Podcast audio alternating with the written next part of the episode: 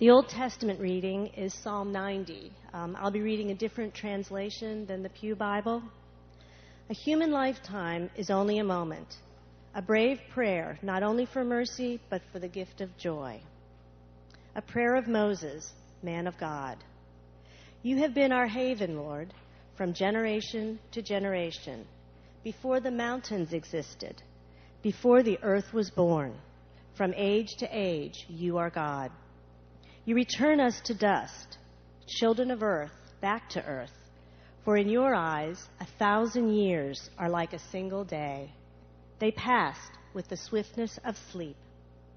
You sweep away the years as sleep passes at dawn, like grass that springs up in the day and is withered by evening. For we perish at your wrath. Your anger strikes terror. You lay bare our sins in the piercing light of your presence. All our days wither beneath your glance. Our lives vanish like a breath. Our life is a mere 70 years, 80 with good health, and all it gives us is toil and distress. Then the thread breaks, and we are gone. Who can know the force of your anger? Your fury matches our fear. Teach us to make the use of our days and bring wisdom to our hearts. How long, O Lord, before you return? Pity your servants.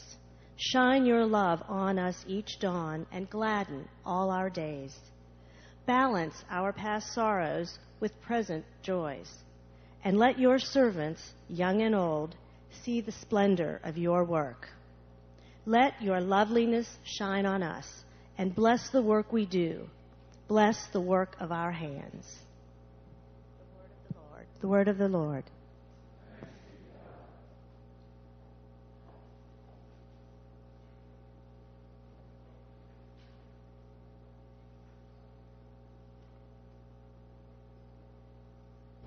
Second scripture lesson this morning is from the Gospel of John. In the fifth chapter, we have a wonderful story about a man being made whole. Let us listen for God's word. Now in Jerusalem, by the sheep gate, there is a pool, called in Hebrew Bethsaida, which has five porticos. In these lay many invalids, blind, lame, and paralyzed. One man was there who had been ill for 38 years. When Jesus saw him lying there and knew that he had been there a long time, he said to him, do you want to be made well? The sick man answered him, Sir, I have no one to put me into the pool when the water is stirred up. And while I am making my way, someone else steps down ahead of me. Jesus said to him, Stand up, take your mat, and walk. At once the man was made well, and he took up his mat and began to walk. Now that day was the Sabbath. Let us pray.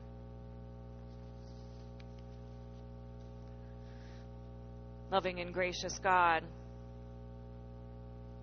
this is the Sabbath. This is the day that you have made for us to be made whole.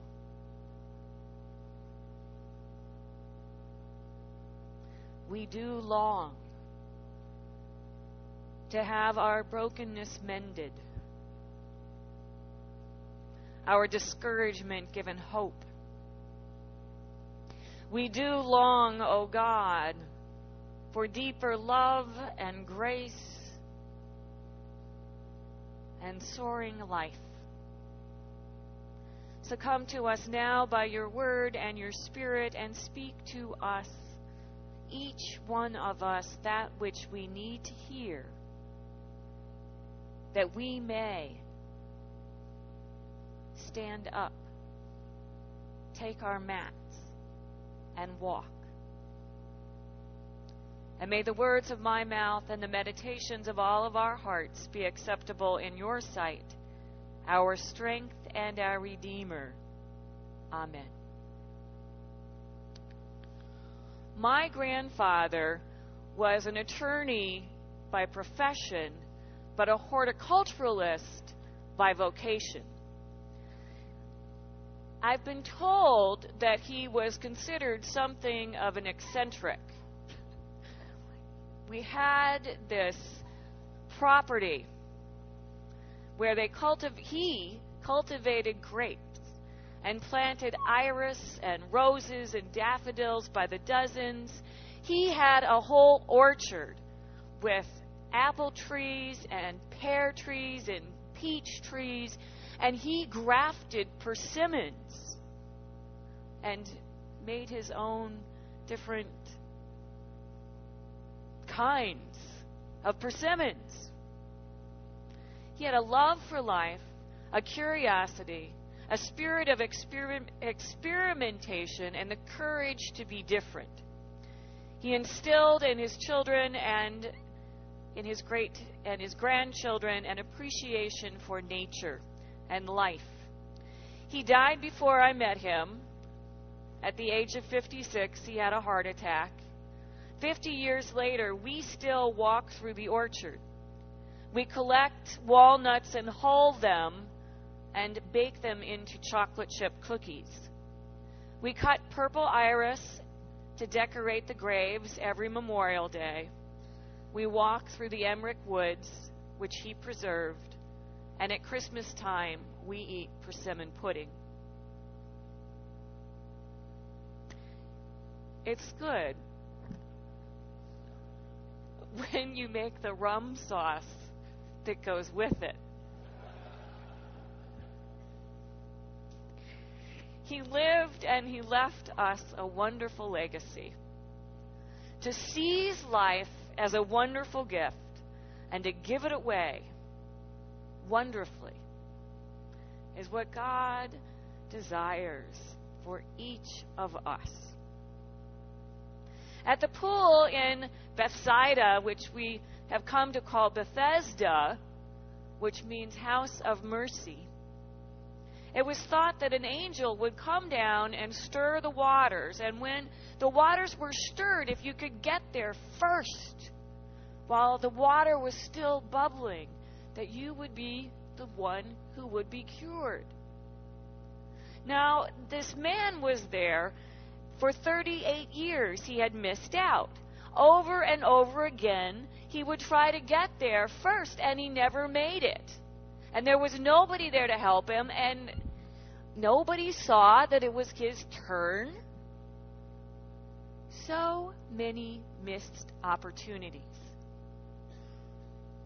At first, it was discouragement, and then resignation, hopelessness, and maybe even contentment with the way things were. But Jesus was not discouraged nor content. Jesus wants this man to get up and get on with his life. And so Jesus asks him, Do you want to be made whole? Do you want to be healed? And this reminds us that God's will for us is life and wholeness of body, mind, and spirit. And we expect our man lying there to just say, Yes, Jesus, yes.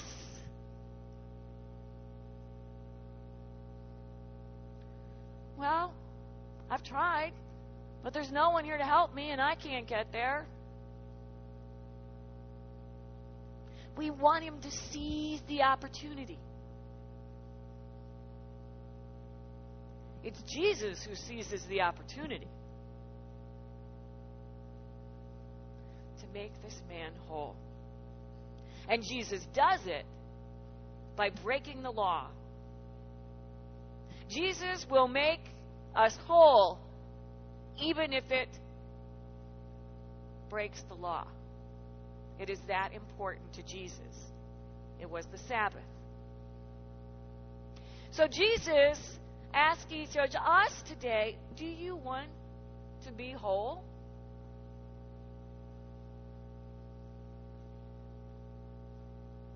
Are you living your life to the fullest? What would it be like to live fully to the glory of God and all that God has made us to be. In a way, it's asking, are we living the life that we long to live? Is this why God made me? Am I devoting my life to what is purposeful and gives meaning and joy and love? Am I fully alive?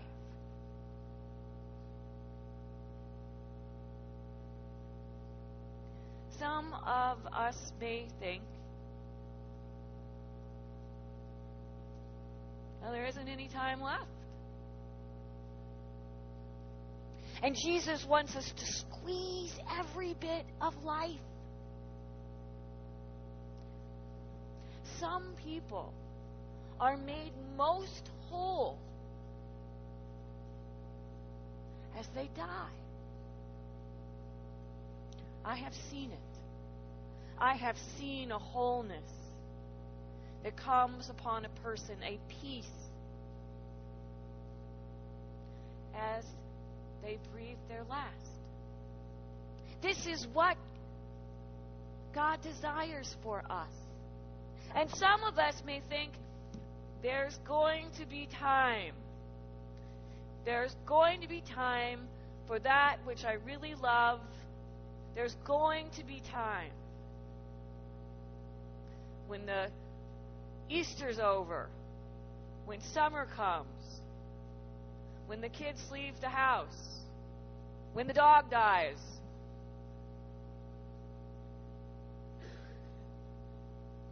That's the joke where the uh, when does life begin? And the Protestant says when the baby's born. And the Catholic says at conception. And the rabbi says when the dog dies and the kids go off to college.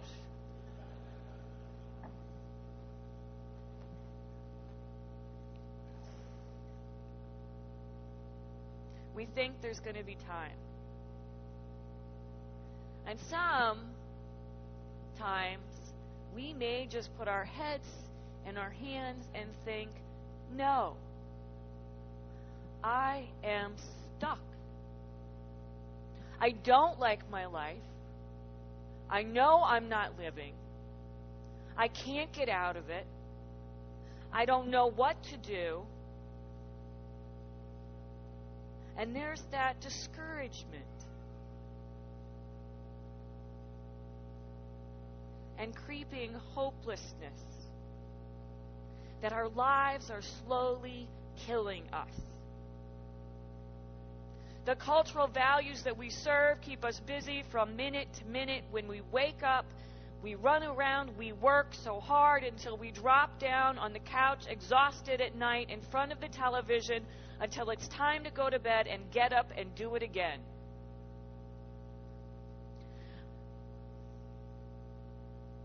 Psalm 90 says to live wisely, to seize every opportunity to do what is most meaningful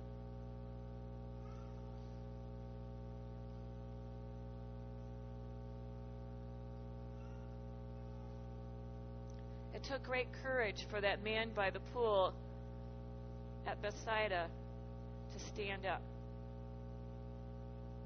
I don't think he just jumped up. I think his knees were wobbly. I think his back hurt. I think it took some time. And maybe he didn't get up right away, even though the text says immediately when you've been down for 38 years immediately, maybe an hour or two or a week,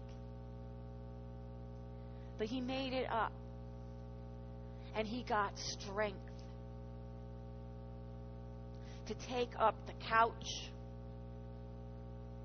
and walk and live. I think that one way we break that cycle of death, that we break that constant cycle, or where we get that challenge for our discouragement and our hopelessness, is by coming here. we do something so countercultural to the grind or to the discouragement or the resignation by coming and sitting in that place where Jesus confronts us every week. Be made whole. Wherever you are, whatever is happening to you, what limitations you have,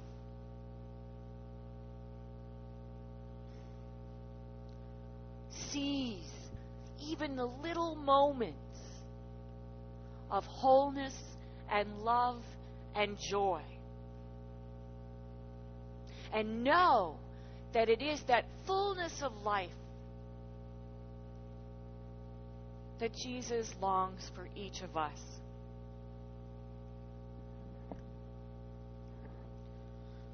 Today is Legacy Sunday, and we know that at some point there's going to be that plea to leave the church in your will. Okay, here it is. Many of you have already done that, but we want 100% participation. Woohoo! It's not just a day to think about what happens with our stuff after we die. It is a day to think about are we living our legacy now? Are we doing that which is important? Are we living for that which we would leave our stuff to? Do we know what we value most? And are we living our days and our moments and seizing the opportunities to do that with our lives? I want to tell you two stories the first is of an elder at Chevy Chase Presbyterian Church who's moved to the great beyond in mid 20th century. He was an attorney in D.C. His name was Wilbur LaRoe. And he came to church here.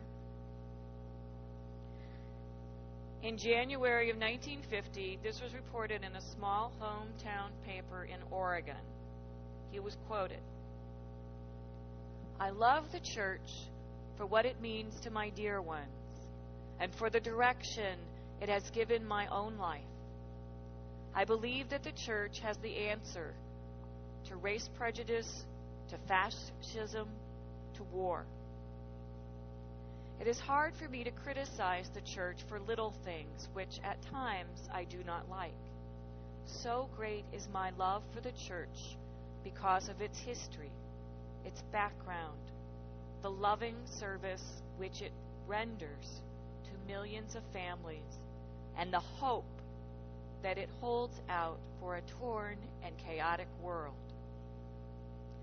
The reason that an elder here was quoted in this small town paper in Oregon is that as an attorney, he also, of course, served as an elder and church meant so much to him, and he gave his time to it, that he became the first elder moderator of the Presbyterian Church USA.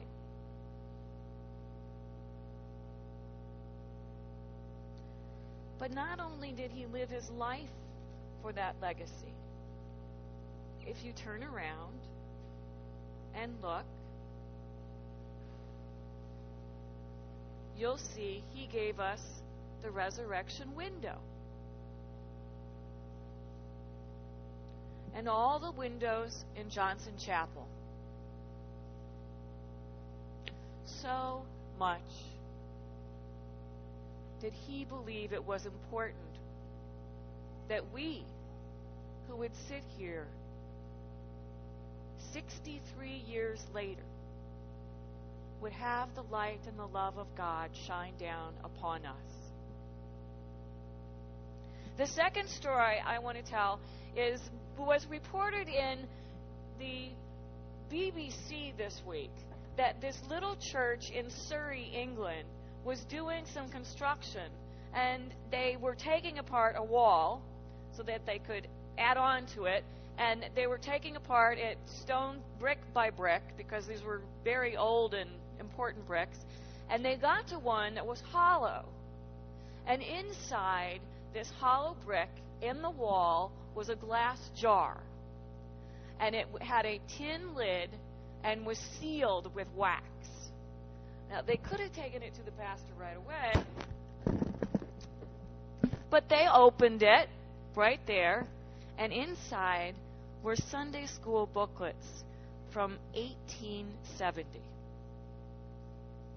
Sunday school booklets, a little children's magazine, scripture lessons, a time capsule left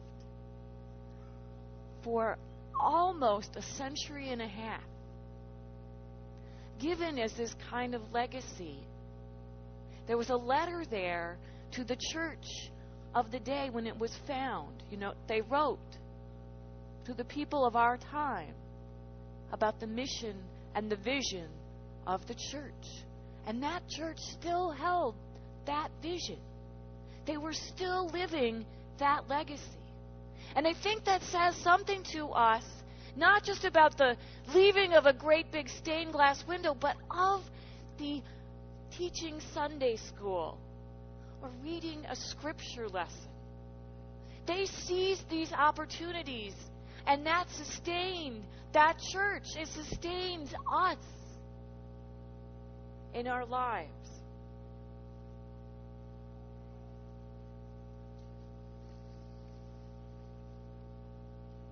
Every spring, at my grandfather's cabin, where he planted the orchard and grafted the persimmon trees, there are daffodils that bloom. Not by the dozens anymore, but by the hundreds, maybe even a thousand. A thousand daffodils there out in the front of that cabin. It is a sea of yellow. We would pick daffodils by the coffee can, great big coffee cans. I marvel that we pay $5 for six daffodils at the grocery store when we pick them by three or four coffee cans full and it didn't even make a dent. It was just this sea of gorgeous, brilliant yellow rising up from decades past, from the bulbs that he planted, that he lived. He lived his legacy and he left it for us. Jesus asks us, Do you want to live?